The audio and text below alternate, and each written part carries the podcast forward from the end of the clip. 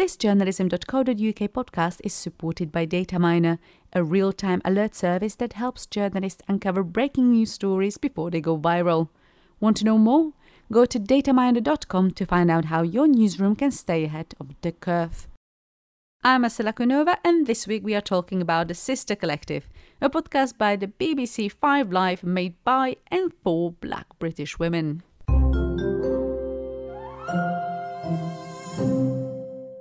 I'm a Scouser, I'm a Liverpudlian first. And that is what I wanted to reflect in terms of making the podcast as well, because the conversation often is driven by the South in terms of what it means to be a black woman.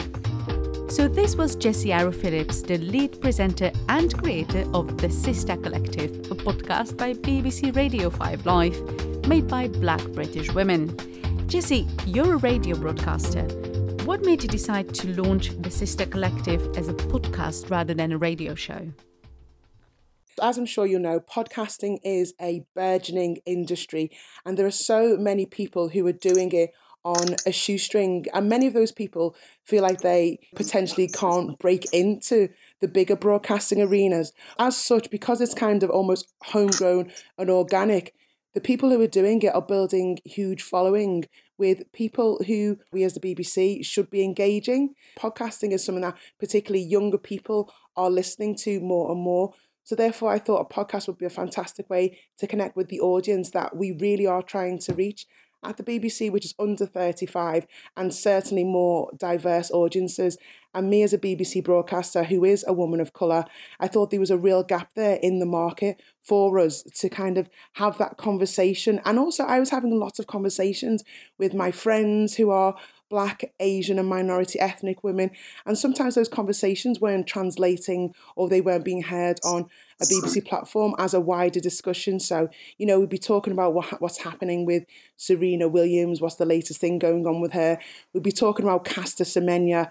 We'd be talking about all these different women, but there was just nothing on the BBC. So a podcast was the perfect place for it. BBC Sounds, music, radio, podcasts. This is the Sister Collective. Welcome, welcome, welcome, welcome to the Sister Collective podcast on BBC Sounds and BBC Five Live.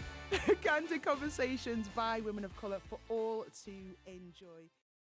The podcast title, of course, is The Sister Collective, but it's also candid conversations by women of colour for everyone to enjoy. And that's really important because although, you know, young black women are having these conversations, the conversations that everyone can listen into, everyone can enjoy. We talk about some really, really deep issues, everything from fertility to body image to a whole range of different things. And from the feedback that we've got, and that's across the board, not just black, Asian, and minority ethnic women, but you know, white women, they enjoy the podcast because it's a conversation that they have not heard. And yes, I am proudly from Liverpool, and apologies for my voice because Liverpool won the Champions League at the weekend, so my voice is about 10 octaves.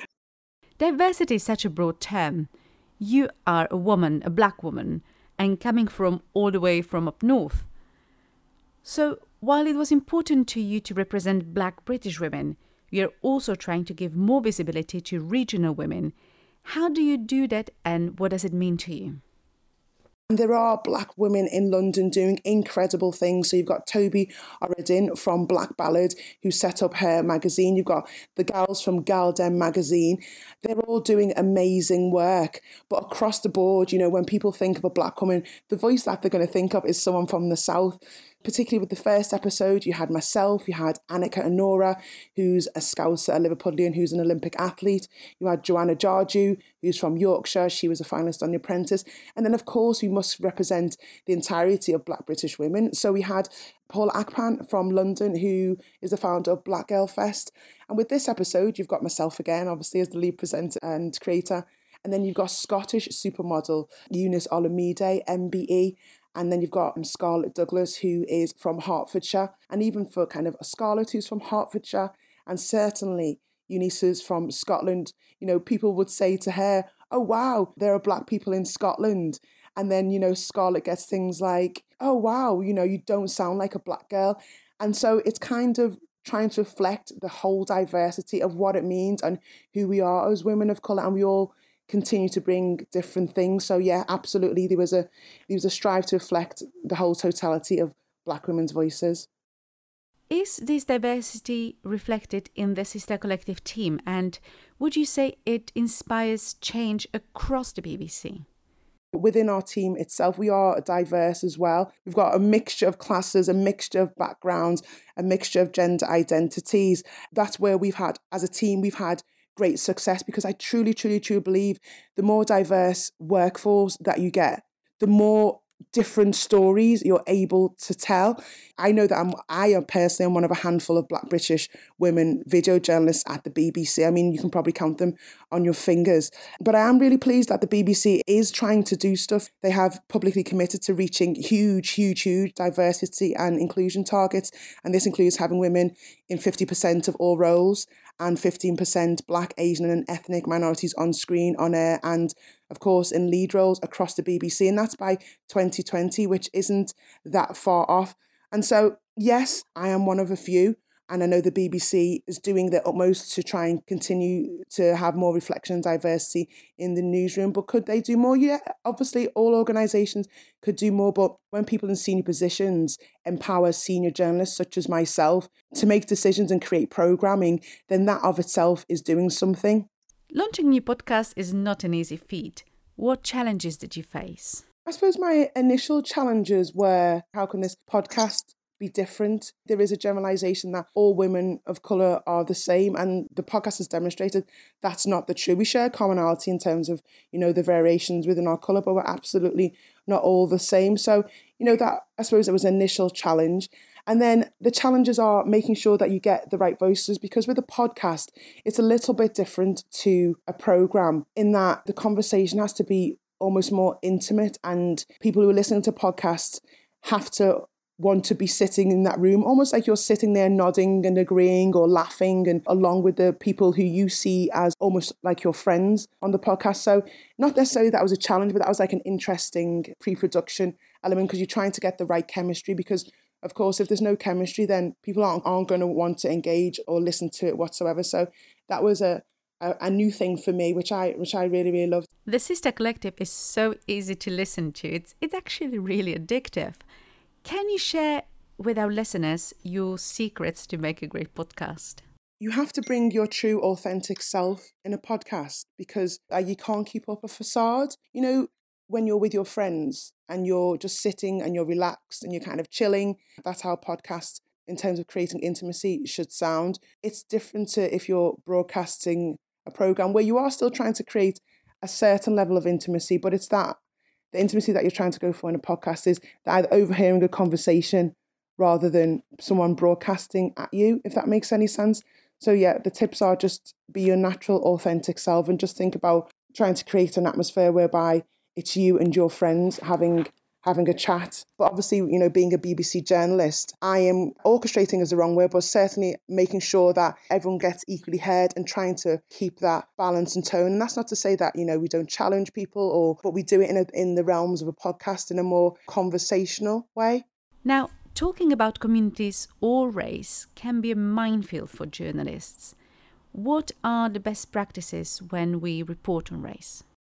I think, in terms of providing people with tips for when they're reporting race, I just think it's really important to have those conversations with the communities that you're reporting on very early on. And it could be as something as innocuous as if you see a name on a piece of paper that is not familiar to you, then ask that person how to pronounce that name also as well just kind of read the lay of the land. It's quite easy to fall into stereotypes when talking or reporting about race whether it's you know a community being angered or black people being angry. Were they angry or were they upset? Because the default is always to go to anger but actually sometimes people are just genuinely upset. But sometimes i think journalists can fall into the almost lazy reporting of yes they were angry and they were fighting and this kind of thing. I think it's really important when you're reporting particularly in the times that we're living in. It is a, it's a sensitive time. That is that is one hundred percent true. And what I'm really proud of on this season of the podcast, we've been speaking to podcaster and influencer Kelechi Okafor.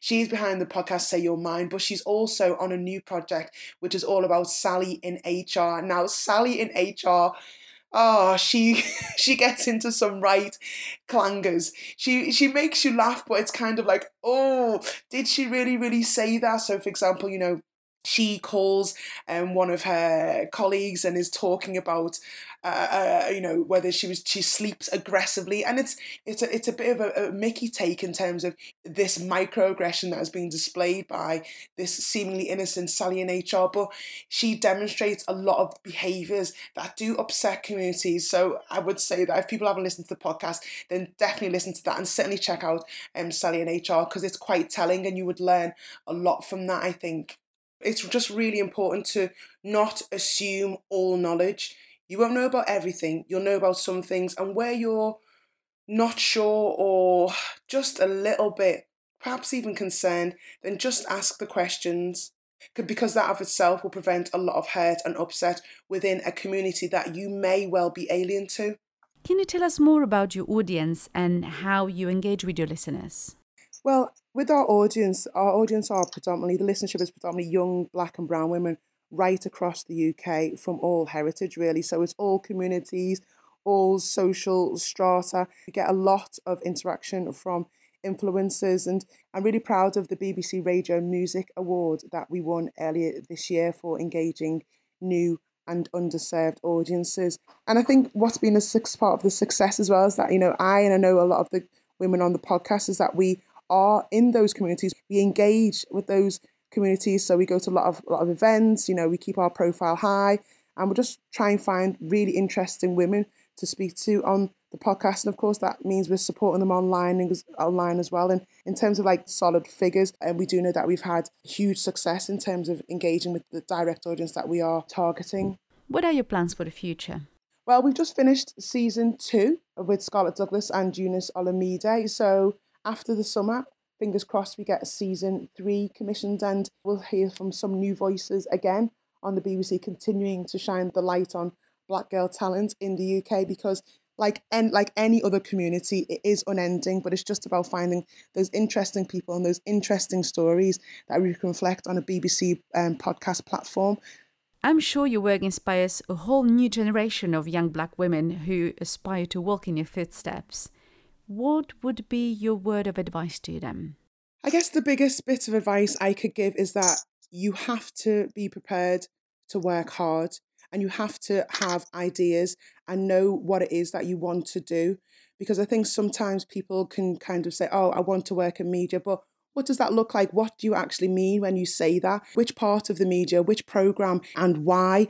And what can you bring that is different because so many people want to do it, but you have to bring a bit of difference. And that's where producers, senior producers, will think, okay, let me try and give this person work experience. And of course, you've got the BBC journalism training scheme as well, which is the very, very formal route. But I think you really do have to be prepared to work hard. And whatever it is that you want to do, if it's a sport program, a news program, what is the difference that you can bring and, and why? you know, you may not have the tools to know exactly how you would go about it, but that's fine. The BBC is an organisation full of people that can help you do that. But it's the ideas and what you can bring that is different. You've got to be prepared to work hard. You know, you have to have your ideas first.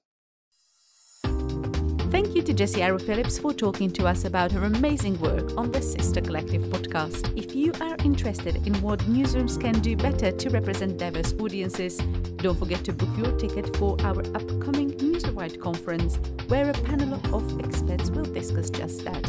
And that's on 27th of November 2019. Head to newsrewired.com and grab your place. That's all from me this week. I'll see you soon.